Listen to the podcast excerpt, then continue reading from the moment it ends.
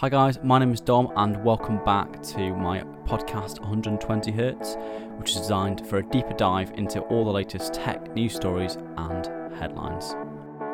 Okay, today we're joined by Ben to discuss all the latest tech news, uh, including the M1 MacBook Pro. Uh, we've got the release of Cyberpunk 2077 and the possibility of an Apple iCar in 2024 or 2025. So, uh, Ben, welcome to the podcast. Uh, it's great to have you joining me today. Hello. Well, nice to see you. Good afternoon. Thanks for having me. No, no worries. How are you? You all right?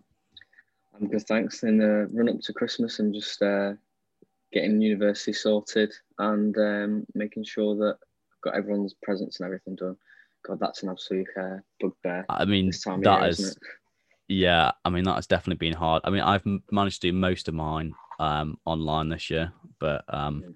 even that's been quite difficult to do. So yeah, I think uh, it's not been it's not been a fun experience with everyone. I mean, we just had the Trafford Centre reopen near us, haven't we? But uh, even with that, I think people are still doing everything online, and God, I feel sorry for delivery companies at this time. Yeah, just absolutely bombarded. I know, like I've just had so many like Amazon parcels and God knows yeah. what just delivered because it's the only place we can actually get stuff from. So, um, Jeff so Bezos yeah, is loving it, isn't he? Yeah, absolutely. Yeah, definitely making making his money.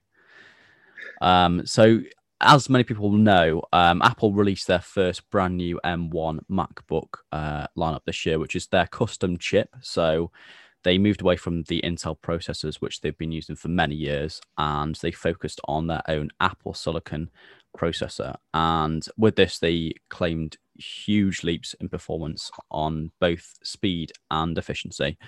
Um, I think there was 18 hours of battery life claimed and up to four times faster than the previous generation MacBook Pros, which is a crazy amount of performance gains.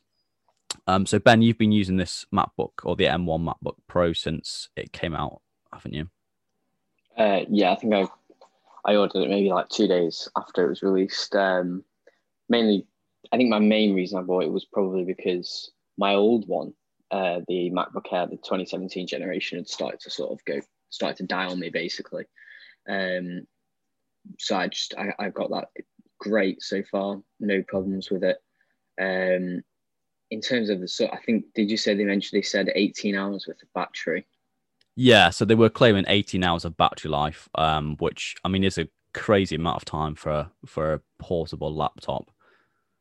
Yeah, definitely. I think um, I mean, I've seen loads of videos of people who have said that they've probably got up to 18 hours. I think um, I saw, I think, uh, Marques Brownlee, who said uh, that he'd been using it for four days or something. It had only gone down to 27%.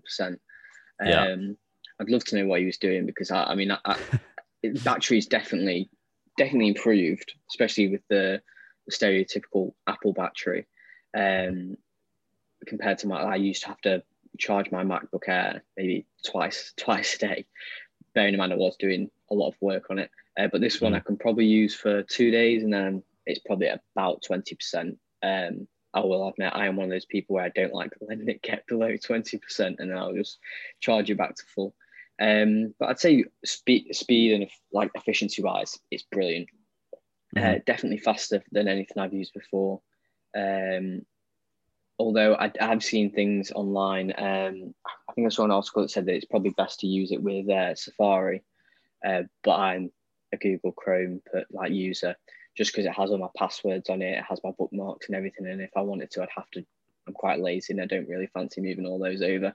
Um, so probably, I, I, think when it first came out as well, they were having problems, I believe, with um, Google Chrome, and, the, it, and I saw them. It was crashing on me quite a lot, Google Chrome, but then uh, they re- released an update. So since then, no problems, it's uh, been really good so far.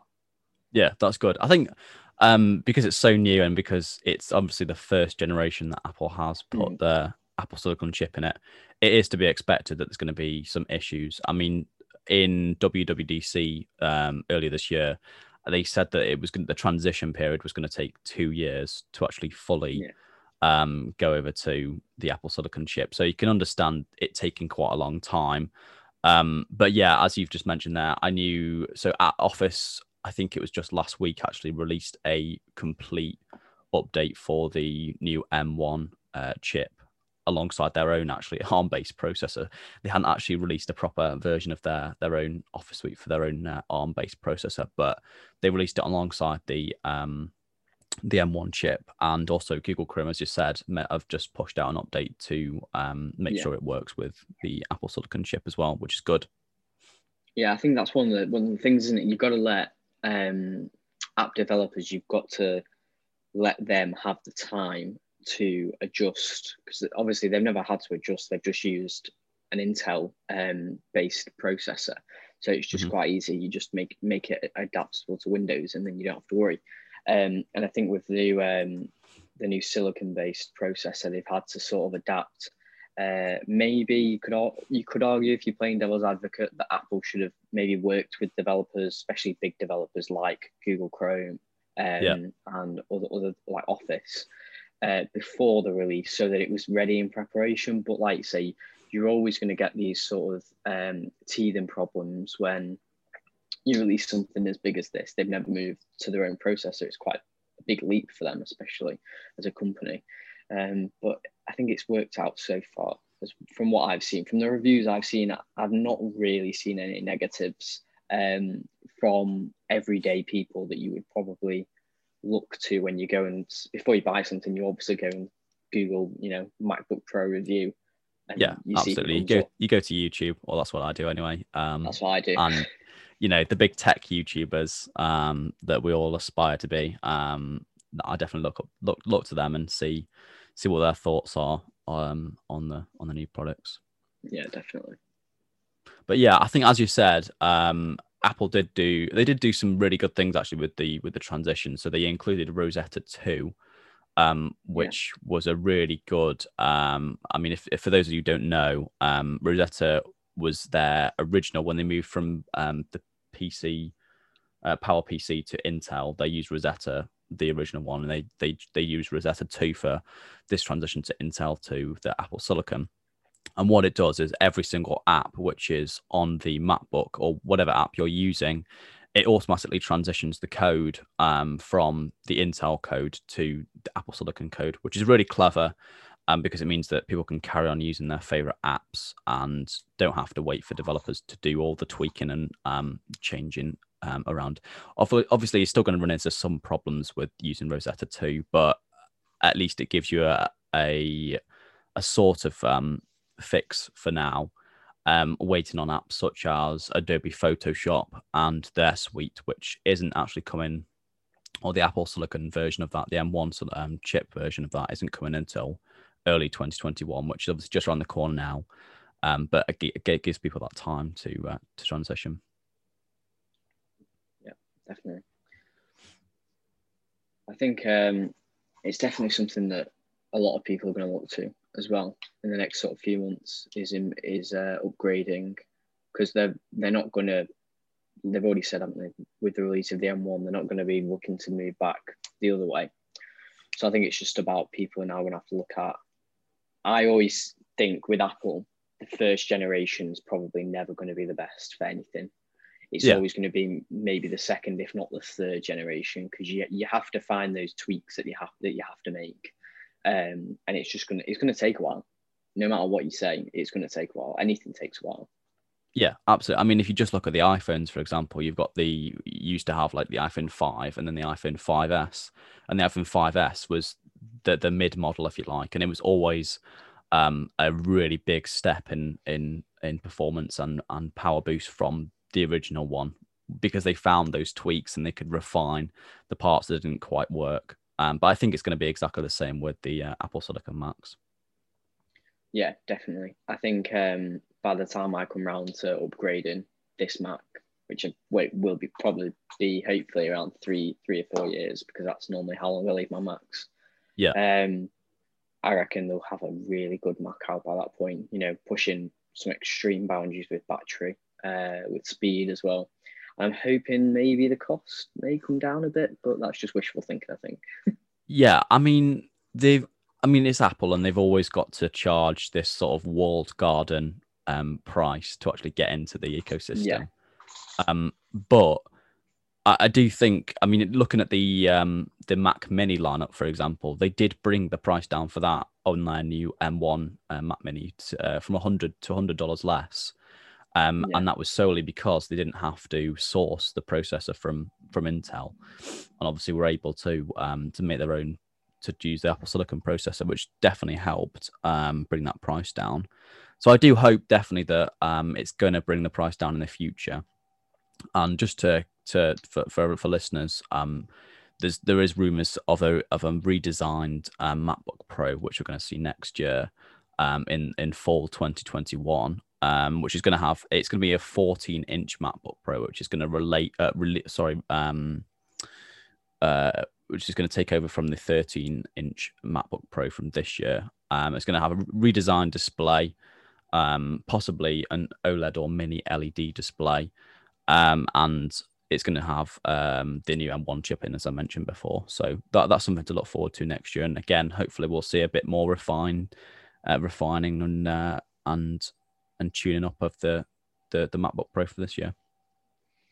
I think that's one of the things, isn't it? You sort of, um, I, have obviously I went from a, a 2017 generation MacBook Air to a to the brand new 2020, and you probably don't realize how much how like far they've come with the the um, changes they've made. Obviously, they moved from the butterfly keyboard to the magic keyboard, which is so much better. I, am not 100% sure, but I think the, the, the actual keys are bigger, aren't they, on the Magic Keyboard? Yeah, they're bigger and they've just got a better travel on them. So you can actually, the way you push, like push down the keys is just fun. I mean, no one misses the butterfly keyboard. Um, yeah, it was the most horrible designed keyboard. Um, and I think Apple actually with this one realized their mistake um, by by um, going over to the Magic Keyboard again because it was absolutely awful. Yeah, I, I can't think of the probably the, the countless hours I've saved, like writing up um, work and assessments and stuff like that. Literally just from not having to make mistakes and then deleting it and then going back. It just yeah. feels flows so much nicer, so mm, much easier. Absolutely and I think it, it's one of the smaller things that that has changed in the years. I think another few things are probably, for me anyway, um, the screen itself, the definition of the screen, and like the crispness of the screen, just looks so much nicer. Um, yeah. It's so much like flu- more fluid. Um, what generation of Pro do you have? I have the 2000 or late 2016 one, so and mine's now like getting on to five years old almost. Well, yeah, like, even there, you could probably see the difference, can't you, in in yours and how much further they've come. Yeah, um, absolutely. I don't think yeah. 2016 generation didn't have the touch bar, did it, at the top? It, it did on some, but my one I opted with it without, so um, oh, okay. I've just got function keys at the top of mine. Oh, okay. Oh, I think yeah. At that time, it was kind of just like an extra add-on. It was an option, it, yeah. Yeah. Okay. Do, yeah, you, do you use the, touch, the touch bar? Definitely, yeah. Sometimes. Well, I do for bright. I have to do for brightness, which is uh, yeah, of course, yeah. At yeah. the moment, with that, where they're not, um, it changes it like every time you close the laptop. I think that's one thing that's starting to really frustrate me at the moment. Is when you can, oh, you close, you can turn the laptop off, you can close it, you could you could let it go idle for maybe five minutes and then just turn it straight back on and the brightness will always go back to 50% for some reason. And I don't know why. Don't know whether it's a setting I've just missed, but I, I cannot seem to get it to change.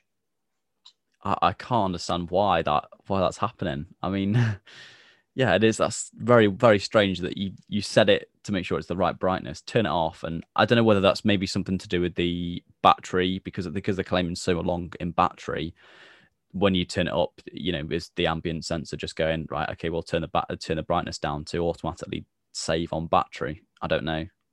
It, it, it could be the only explanation. I mean, I've turned off auto brightness. Um, I've pro- I think I've looked through every possible setting there is on system yeah. preferences, and I still can't find it. Um, but yeah, I think that has to be, and I mean, it is a, a minor point. The only problem I have with uh, the new MacBook. Other than that, performance is brilliant. Battery life is pretty good. I'd like to see the longevity of it and whether or not that how long that stays up because you know they're they're um, notorious for their battery is just suddenly dying on you. Um, so we'll see over the long run. But I think short term, been great. No problems with it at all. Yeah. And have you been able to push your MacBook? Do you think? Have you have you like pushed the performance wise? Probably this week with the amount of um, stuff I've had open on it, uh, just for assessments and stuff. Um, I wouldn't say I really pushed it because there's not really a lot that I do on it. Obviously, I'm not editing on it. Mm-hmm. Um, mm. I'm not, uh, you know, obviously I watch stuff on it, um, stuff like that. But I wouldn't say I'm really pushing it. Um, I think at, at the start it did struggle, but like we said, that was only just because development hadn't been or developers hadn't released the code, so they yeah. worked with the M1 chip. So like stuff like Spotify on it was crashing all the time. Uh, that was probably the sort of the first week, and then after that, no problems with it because just um, either updated stuff like Chrome or just uh, deleted and reinstalled them after the update or the new. So that's a that's a really quick fix, though, isn't it? Like a week for Spotify to get around, and I mean, uh, yeah, that's that's very impressive actually for the for them to kind of fix that. Yeah, I think the only thing I'd say on that is probably I don't I probably got it maybe the week after the first batch had been sent out. So I think okay. I, I I think I put put my order in um, around about seven days after the announcement had been made. So it, it, you'd been able to put orders in for about seven days. So I probably was sort of the, the second batch that had been sent out to people, I reckon. Um, but even still, maybe what two weeks since the announcement, a week since the first people had got theirs, they'd probably had it fixed. Is pretty good. Yeah. And for some of these things, for all these things, really, you need the products to be in circulation before um, yeah. You can refine it that way. So, well, I think that's how we look at sort of the gaming industry. They release, you know, like eighty percent games get released with bugs in them because they have to, or, or they have, you know, like betas and alphas, because they have to see, they have to have, you know, consumers push the games to show them yeah. where the weak falls and the pitfalls are, so that yeah. they can change it. Exactly. I think that that sort of brings us really nicely actually onto our our second story, um, which you've sort of described in in, in perfect form. There is uh, the release of the hotly anticipated Cyberpunk 2077. Um, Nine years in the making. yeah, and uh, yeah, four years in development. This game was. Um, so the hype was absolutely huge. So it had expansive maps, uh, a huge storyline, and really detailed characters. Um, and it was also uh, had three delays um, to the game due to the due to the global pandemic, which is which is fair enough. Um, but that slowed down production um, slightly. Um, but the the launch certainly wasn't uh, CD Projekt's uh, what they expected anyway. Um, the game was pretty much unplayable from the get go on Xbox One and uh, PS4, wasn't it? Yeah, and just off off the off the start, I think it really surprises me as well with a company like CD Projekt Red.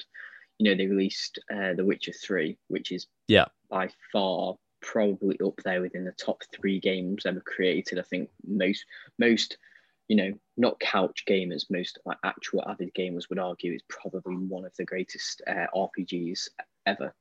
Yeah. Um, and I think that's probably what they were going for with this. Mm-hmm. And the concept was going to be brilliant. The concept yeah. was brilliant. And I think they probably did need those four years of development to get it right. Um, maybe they just put too much pressure on themselves to have it released this year. Yeah, I mean, you know, a, a very futuristic, tech heavy. I mean, the map yeah. apparently, according to a lot of people, is is basically bigger than GTA Five, which, I mean, that's got a huge map in it. So, yeah. it, it is a massive, massive game. Um, and for those of you who weren't familiar with the problems, I mean, people most must a lot of people read about the problems, but um, the graphics were just hideous on Xbox One and PS4. I mean, you walked up to um, to to go and interact with people, and the the faces were missing on people. It was it was just awful, and it just didn't play very well at all. Um, which I mean, for an ex, you know, for a rather expensive game in 2020, um, having having having said that, I mean, it it did work really well on high end PCs, Google Stadia, and next gen consoles like the Xbox Series X and PS5. Um, but of course, you know, CD Projekt Red said it was going to work on all these different consoles, whether that be uh, Google Stadia, PS4, Xbox One. I mean, the Xbox Series X, the new generation consoles, everything. So, did they set the bar too high, or did they try and? Yeah, I think it's it's it's all well and good saying, oh, it worked on sort of high end PCs and you know next gen consoles, but especially with like the shortage of next gen consoles, Absolutely, they should yeah. have they should have prepared for that. They Mhm. should have gone current gen, because I think we're, we're with as with sort of them the, the Apple MacBook and stuff, we're in that sort of transitional stage with consoles Yeah. where Oh, absolutely, yeah. probably eighty percent of people still well eighty percent is probably a bit high, but the majority of people probably still have either a PS4 or an Xbox One. Um, Mhm. I mean, I I mean, I do. I've got an Xbox One. Um, and I was very tempted to get that game. And I'm so glad that I put it off just because after seeing that it's practically unplayable on, Yeah. on current gen is, is just ridiculous. It doesn't make sense. Yeah, and even as you said that, it the original release date was uh, April, wasn't it? It was April 2020, which would have been way Yeah. before the next gen consoles came out. Um, so to have it unplayable on the current consoles is is pretty is pretty rubbish because if it had been released in April, I mean, if we hadn't had a global pandemic in the way, that that would have been a huge a huge problem, wouldn't it, for CD Yeah. Projekt Red? Definitely. I think um, as well with CD Projekt Red, they probably, with having the legacy of The Witcher 3 behind them, Mhm. uh, that probably didn't help, I don't think. Um, Mhm. Just because, like we said, The Witcher 3, incredible game. Um, it's so like dense in everything that you can do in that game that I think they went for the same thing in a futuristic setting, but they just didn't um, allow for certain things. Like I say, the concept's incredible, the outcome not so much. Yeah. I mean, so yeah, there, there is. So there, there's the new fix, which is I think it came out yesterday or the day before, which is version 1.5, I believe. Um, which having spoken to people and having looked online and stuff, it does seem to have improved a lot of the issues that plagued the when it came out on the 10th. But is it too late? I don't know. Um, you know, I think I've have people been put off by the shaky launch. I mean, I- I wouldn't say people have been put off. I mean, um, there's been games in the past, haven't there, that have had this problem. The one that always springs to mind for me is um, AC Unity. That Yeah. game was plagued, sort of similar um, issues as well, actually. Uh, graphics, faces not showing, or very like dismorphed faces Yeah. um, you know, traversal wasn't really working, and you know, you'd be running on nothing, you know, thirty feet in the air. Um, you'd be, you know, some stupid things like that. And I think that game started off bad, but after a few updates, I think they found the the issues, and you know, they fixed it, and they finally did get a player base. But was it too late for that game? I mean, I started playing that. Didn't I don't think I ever finished it because of the problems, and I just never really went back to it. Whether or not Yeah. that was because other things happened, you know, other games came out or um, other issues happened. I just don't. I think it got been given too much hype.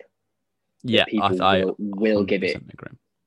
People will give it another chance because of how much hype it's got and the depth of it. You know, AC Unity, just as an example, is it wasn't really a groundbreaking game at the time. Mhm. It was just another installment. So people were like, "Oh, we'll leave it for a year. We'll just get the Yeah. next one," which I think was um or two years. Was it Origins? The one after that. Yes. Yeah, yeah, yeah. I think. Um, so I think, whereas people are with Cyberpunk, it's it's it's his own game. It's a standalone game, and then they know what they're going to get from CD Projekt Red, as they've seen in The Witcher. Yeah. Um, so I probably will go back to it, maybe in a few months, uh, just to give it time to, you know, go through that sort of transitional process. Uh, but I definitely do want to end up playing it. I mean, what have your experiences been? Have you enjoyed it so far? I saw you stream where Yeah. you were playing it the other day, and you seem to be enjoying it. Yeah, I mean, on on Google Stadia, as I mentioned, it it played amazingly from from the 10th of December when it was released. I mean, it, no issues whatsoever. But of course, that is cloud based gaming on essentially Yeah. next gen hardware. So um, I don't know whether you you know the, the the whole point of Google Stadia is, is fantastic. You're playing on on hardware which which Google can upgrade and update whenever and whenever they can. Um, and there was talk on a on a on an interview the other day which said basically they're working on Gen two hardware for Google Stadia, which isn't any there's no physical hardware change for the average user, but it- behind the scenes, Google can basically just you know take out a graphics card, put in a new graphics card, and it's as simple as that. Like because it's on because it's a cloud based platform, it all happens behind the scene, and because it's a subscription based um based based service, then then that just happens automatically. So. And that's a fantastic thing. And of, of course, again, with Cyberpunk 2077, Google Stadia has no updates, no downloads or anything. So that all happens in Google server rooms. So you don't see any of the of the download time or the update time. So uh, you know it, the the hotfix um, uh, version 1.5 was just there. It was just automatically autom- automatically downloaded, um, which is fantastic. But as I say, it played really well from from day one. Yeah, it seemed it. I mean, as I said, I was came to the stream the other day, and it seemed like it was going well. Um, as in the performance, I mean, not not the uh, not the actual uh, game. um, but I think there's there's scope for them to improve, as with everything. Um, Google Stadia is only in its in its uh, sort of infancy. Only, Yeah. really- I mean, I know it's released a few years, but it's only had it. Well, it's had its first its first year. It's its first year still. Yeah, So exactly. it's only just a year and a bit old. A year and a month actually. So I think with it being in, in its infancy, it's still got a lot to learn, and especially since this is like the first sort of hardcore scope of uh, stream-based gaming. You know, you you, can still.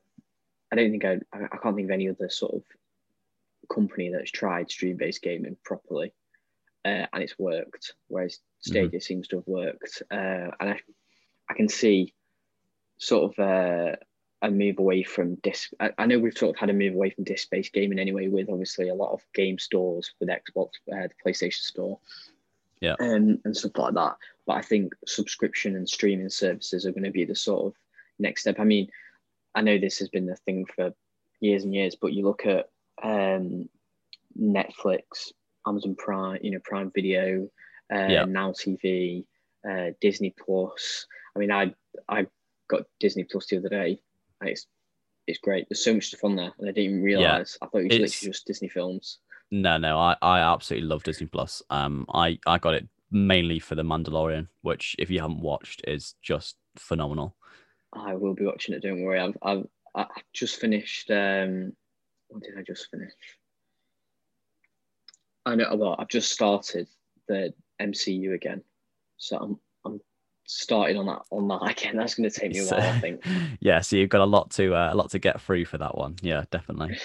Yeah, definitely. Uh, I think um, the Mandalorian is something I definitely want to give a go. Um, but I've just finished the Queen's Gambit actually on Netflix, uh, which I've not seen that yet, but I've heard very, very good things. very good show. Um, I think to a lot of people it will probably seem quite boring because it's the life of a chess uh, champion. Um, but I think it's another Netflix brilliant is the, the cinematography on that program with like a lot of Netflix originals is just incredible. The way they the Yeah. way Netflix do cinematography is beyond. I think that's it. They they they've now just you know you get Netflix a lot for the just the Netflix originals because they are absolutely phenomenal. Um, The Crown, for example, is really good. Um, there's there's ton. I mean, there's loads of stuff that Netflix just excels in. I mean, Sex Education for one of them, it's just brilliant. I mean, yeah, there's there's so much that Netflix do. Um, and I think that that is a perfect example of describing where Stadia perhaps is going to go. You know, it's the it's the move from traditional hardware based gaming to a cloud-based subscription-based gaming where you get free games because you pay a subscription, um, Yeah. but also the ability to pay for games as well, um, which definitely helps. I think with the the, the problem as well with with Cyberpunk 2077, which we didn't sort of touch on before, is the fact that this fall there seems to be like just so many amazing games that have come out. We've got Watch Yeah. Legion, um, AC Valhalla, um, we've got um, Immortals Fenyx Rising on on a lot of consoles as well, which is really good. Um, Yeah. There's there's so much that's come out at once, so I don't think that's helped as well. Yeah, I think you know you've got some. You've got three pretty explosive AAA titles there with AC, Watch Dogs, and Cyberpunk.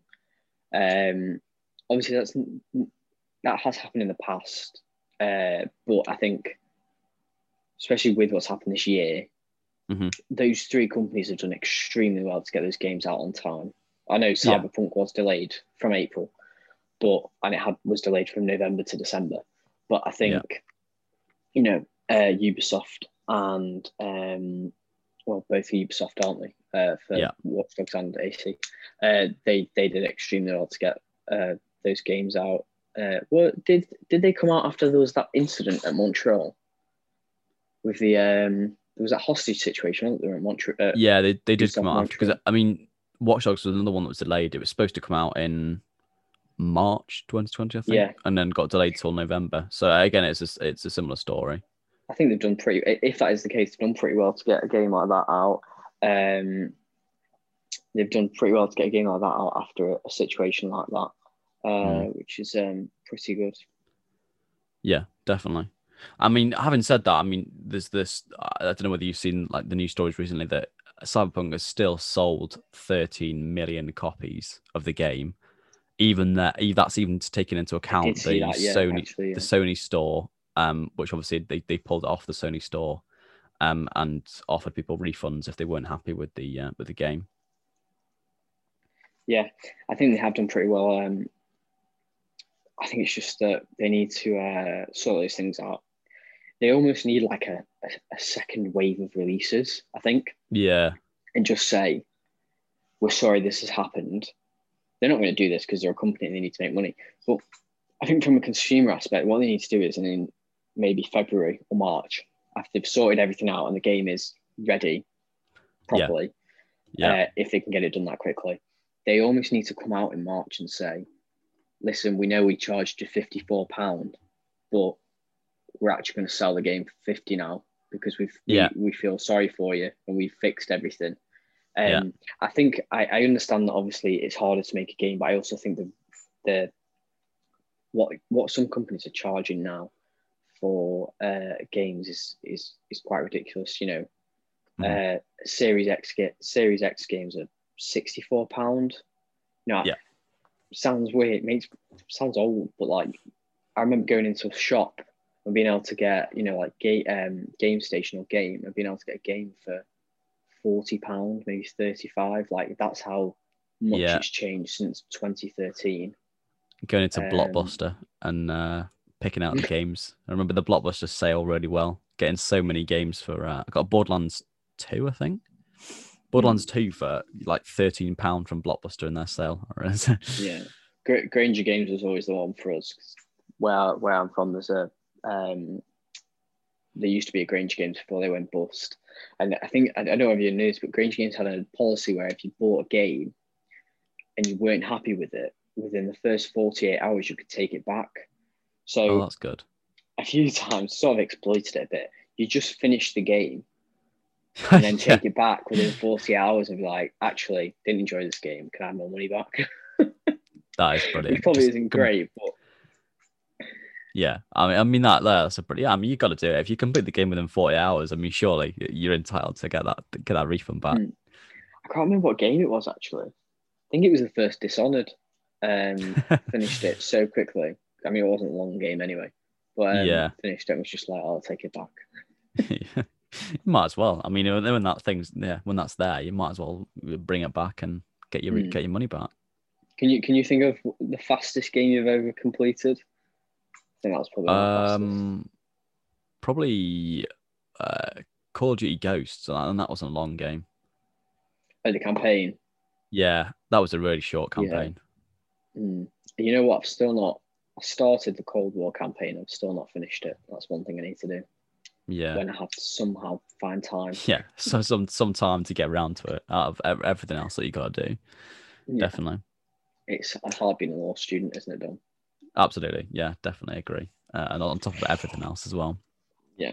But yeah, the the of final story that I thought would be uh, would be good to discuss um is a is a pretty bizarre one which has just come out in the last couple of days. Um, but there's been rumors surfacing about the creation of an Apple iCar, um, which will debut in 2024 or 2025. Um, it will use the electric battery tech like Tesla cars um, and will have automated driving functionality.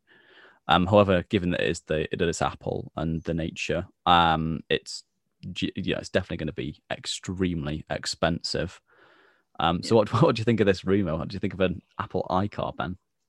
Um, I think it's a good. I, I, you know what? I can't tell whether it's a good idea or not. I want to say it's a good idea, but I think that's me being optimistic because as much as Apple are good at tech, a car is a completely different ball game. Yeah. You know, you don't see, and I know it's an electric an electric car. You don't see Ford ever trying to get in the computer business, do you? I think it's just no. one of them where you just need to they need to evaluate whether or not it's actually feasible. Like I'm sure they've got engineers. I'm sure they could, you know, buy a um, section of a of a manufacturing company and um, mm-hmm and create one. I mean, I saw. I don't. I don't know if you've seen the the concept picture. The concept picture looks quite nice. Um, yeah. Again, will it work in in reality? I'm not sure. What do you think?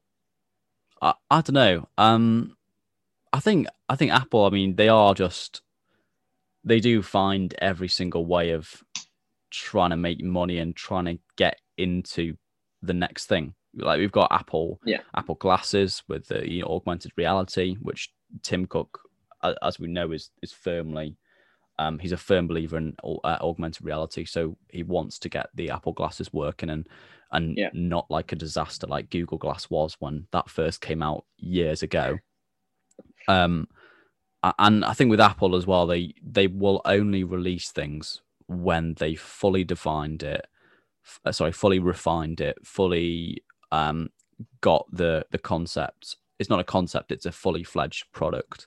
I think that's why potentially it's not going to be released until 2024, 2025, until it is absolutely ready.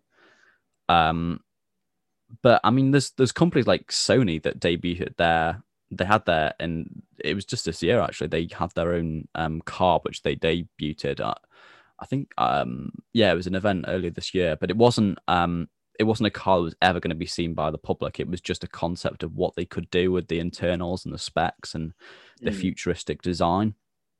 Um, so you yeah. know, will Apple actually do this and and will it be a, a consumer product? I, I don't know. Um, and I think, as I said before, it's going to be a consumer product. If it is a consumer product, it'll be extremely expensive. Yeah, I think just the logistics of it as well. Like if they if they mm. want to do this, you know, they've got to open dealerships. They've got to um, have, you know, uh, garages where they have to fix stuff. Uh, I don't know Tesla did it, and they could take a leaf out of Elon's book.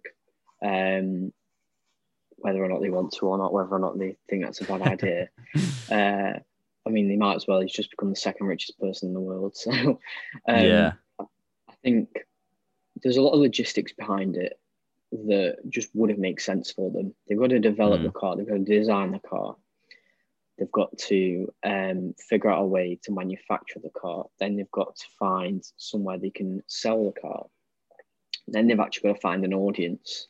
You know, it took years for Tesla, and I yeah. know Tesla wasn't a big name at the time, but it took years for Tesla to become what I would say is a household name now.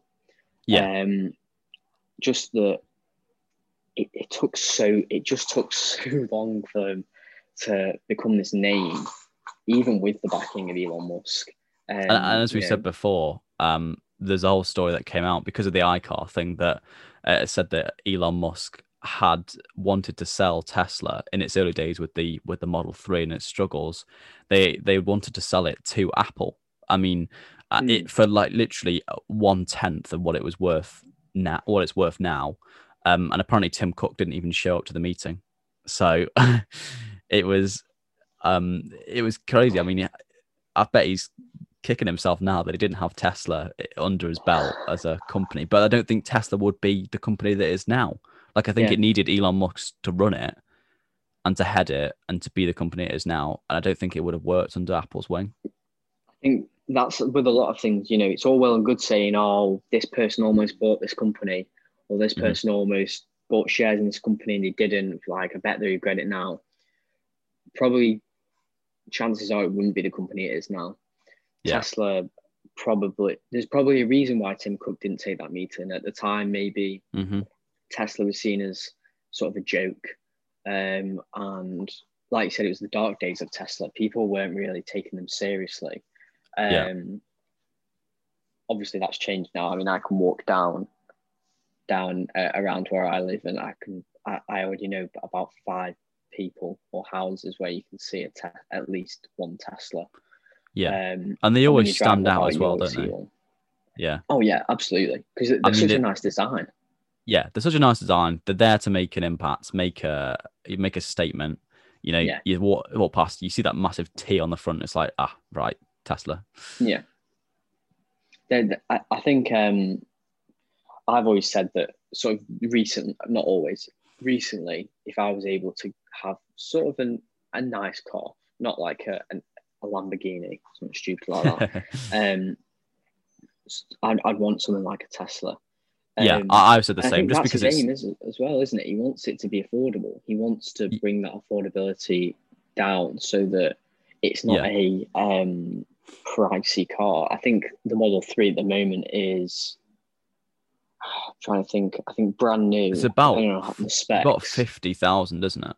About yeah, maybe plus. Which, it's not it's still under. I think I think every single Tesla model is, unless you spec it out to the max, is below that hundred thousand figure. I don't think it goes above that. Uh, which, yeah. as you say, it keeps it in the well semi-affordable bracket. Um, and I think as well, with a lot of people, a lot of people are moving away from just buying outright brand new cars now. Nowadays, yeah. they either they either finance them or lease them, yeah, or they um, buy pre-owned. And as soon as you buy a brand new car, it immediately loses value anyway. Um, yeah. So pre-owned cars, I mean, you can probably get a pre-owned Tesla. I don't even know, probably not a lot. Um, depending on the year, depending on the model, obviously. Um, yeah. But I think as well, what Tesla are doing is quite quite important and interesting. You know, they they're not just selling you a car. I remember I looked a few years ago because I wanted to. I looked into Tesla because it's quite a good company, and I wanted to sort of do some research on it. They you can get obviously you get the charge the charger that goes on your house so that you can charge it. Yeah. Um, but you can buy and install solar panels that charge the charger so that it's like reusable energy. Oh, that's pretty good. So that is, is pretty good considering you know you know it's not like a, a, car company where they just give you the car and then it's you know, deal with it yourself. Whatever mm. needs doing, go to a different garage, etc., etc. They sort of want to help you. Uh, and I remember reading an article that if you have problems with it, if you like break down, I think they guarantee something like a, someone will be out to you within 45 minutes of your call or something, which I think is well, pretty that's, impressive. That's really quick, yeah. And of course, so that you know, as you mentioned, it, it is a it is a bigger service in the fact that you've got the supercharger points, which have been sprout like springing up all around the country. Um, and I think that's something that Apple's going to have to think about. You know, are they going to have like a, a massive network mm. of, of of chargers of their chargers around the country as well? Yeah, and I think when it first when they first happened, obviously there wasn't a lot of charges, and I think yeah they had to they quick they quickly realised, luckily, that um, they needed a, a, lot more. They needed to sort of mass produce these chargers, uh, just because yeah. you know I remember seeing videos of stuff, and there'd be like forty Teslas parking up to to charge. Yeah. Because there's only like three part there's only three chargers in a 50 mile radius. So mm-hmm. I think they, they quickly realized that. So Apple's problem there will be they either either make it so that they go into partnership with Tesla and say, we'll pay you so that we can use your chargers and Apple cars Yeah. can use your chargers, which probably would be a better idea. Or they mass produce chargers and put them around the country, which Yeah. I don't think is going to be feasible for them. Um, N- I think they'd no. probably just rather just pay pay Tesla. Yeah, and I think I think uh, maybe that will be the thing. Maybe it'll be working in conjunction with Tesla. So like, you know, so because I I heard stories of like even the sort of Scotland's supercharging um network is apparently really really poor. I mean, there's there's Mm. like there's far and few in between. Whereas if you come further south, I mean, as as with anything, you come further Yeah. south, there's a lot more Tesla char- chargers wherever you go. Um, but is that is that going to be a thing? Is it going to be you know they're working with Tesla to try and build on the infrastructure of supercharge points? Of course, it's now written in in law that um that every like all cars have got to be so you buy a new car by 2030 and it's got to be an electric car, which I think is a is definitely a good thing. Um, but then again, as we said before, you've got to then expand the the amount of of, of chargers that are, are available. Yeah, I think on that as well, just on that generic point that obviously by 2030, from 2030, you have to buy an electric car, don't you? I think it might be slight oversight. Obviously, the government may know what they're doing. We'll, we won't go into that. Um, but I think that um, 2030 is only, it, it's 10 years away, but 10 years goes quite fast when it comes to decisions like that. Yeah. And I think that it's basically, it forces companies like Tesla and, you know, electric, it's forcing car companies to quickly, very quickly design and improve brand new cars. Co- companies like, um, example I used before, Ford. Ford have never even thought about going electric Yeah. before sort of the like sort of recent years, obviously. I, I think they have an electric car, don't they? I'm trying to think Yeah, I think they do. I think they do now. I can't remember what I can't remember what it is now. But I think companies like that, because they've always had an engine, obviously, Mhm. uh, like a, a petrol or diesel engine, they, they're going to have to quickly adapt and improve the models that they create, design. Um, Yeah. otherwise, then they're just going to fail and they they're going to die as a company, uh, if- Mm. if not by 2030. Yeah, absolutely. I think because I think like um if you go to most like like big or like modern Tesco stores, they all have like a charger, like an electric charger at them now. But a lot of them, there's only one, one or two maximum. Yeah.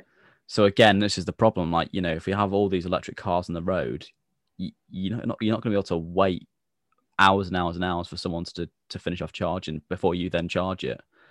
Yeah. So I, I think there's a lot there's a lot of thinking to be to be done on the whole thing, and whether Apple is the company to do that, I, I don't know. Yeah, I think it's one of those things because I mean, um, I think I want to say I think my dad looked at getting a Tesla maybe last year um, before he got he got his car, um, and the problem for him was he he drives quite far uh, for work was that to charge it at home because it's not supercharger.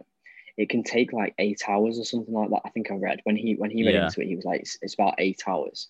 So you're basically forced to then charge it overnight. Yeah. And I think it if some you know people have lives, it's not as regimented as that where you get home and you charge it overnight. People might need it at night. Um, you know, maybe you're not maybe you're not home at overnight or something. Um, and I think that's probably small things that put them off is the the home charger isn't a supercharger. I mean, obviously that makes sense because it's um, the cost of it is probably a bit high to make it a supercharger. Yeah. But I, I don't know. I think small points like that will put people off. Mm. Yeah, absolutely. I think that's it. I think there's there's just there's a lot of yeah logistics and stuff that's gonna and by as I say 2024 2025 that's not that long away. Um, Yeah. For for Apple to then bring out a fully fledged Apple iCar, you know, I don't know. That's that's an interesting interesting thought. Yeah, I just can't.